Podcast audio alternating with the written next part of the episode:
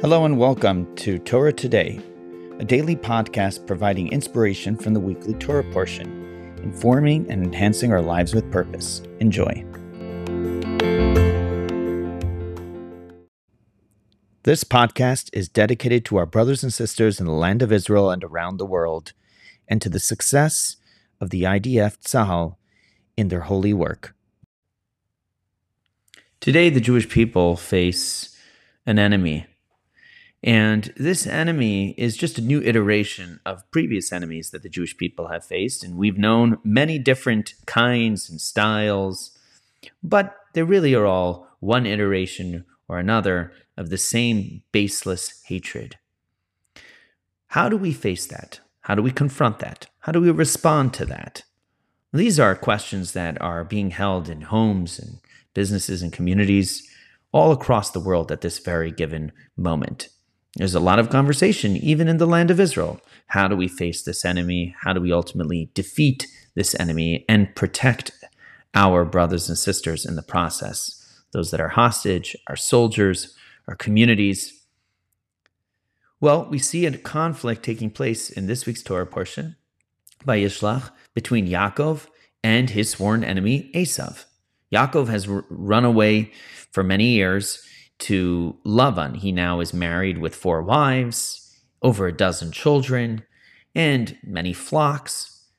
He has come back to the land of Israel as God has encouraged him to do so. And who is there waiting to greet him but Esav and his band of ruffians?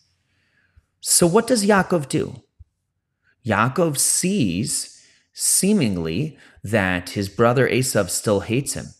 That's the message that has been conveyed to him. Your brother still hates you, he still bids you harm. So Yaakov takes a three prong strategy. What does he say? First of all, I will send him gifts. What does that mean? I will see if he is willing to live together harmoniously. And if he accepts the gifts, then we know that there's place for the two of us. If not, we know exactly where he stands. Then Yaakov begins to pray. He prays to God that God's protection will stay with him as it has through his previous challenges. And after prayer, he does the responsible thing, the thing that is incumbent upon each and every one of us. He prepares for battle, for conflict. Because in this physical world, God demands all three. God demands that we interact with those that oppose us. We seek to find common ground. We seek to find dialogue and communication. And sometimes, with some enemies, that's sufficient to overcome the challenge. Then we know that we require prayer because all of these battles, these conflicts, whether big or small, are bigger than any of us. Without God's blessing and protection, we can't succeed. But finally, we stand ready to defend our ideals, to defend our way of life and our tradition. And in the case of Israel, we see this today, that requires physical conflict. It requires war. And war is inherently tragic for everyone that's involved especially for Jewish people who celebrate peace, shalom, above all else. All you have to do is look at our prayers, at our Torah, at our tradition. But we also recognize that there is a time when we must stand up and fight. And so here you have Yaakov. He shows you all three paths. None of them are beneath him, none are beyond him. He simply turns to Hashem and says, I'm not sure which one you want of me in this moment, but know that I am ready for all three. So, too, every day when we wake up in the morning, we need to be ready for all three.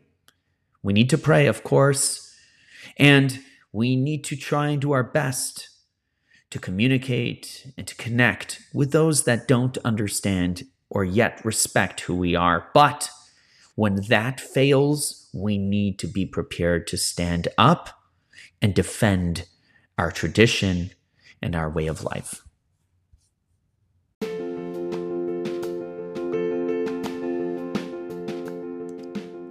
Thank you for listening to Torah today.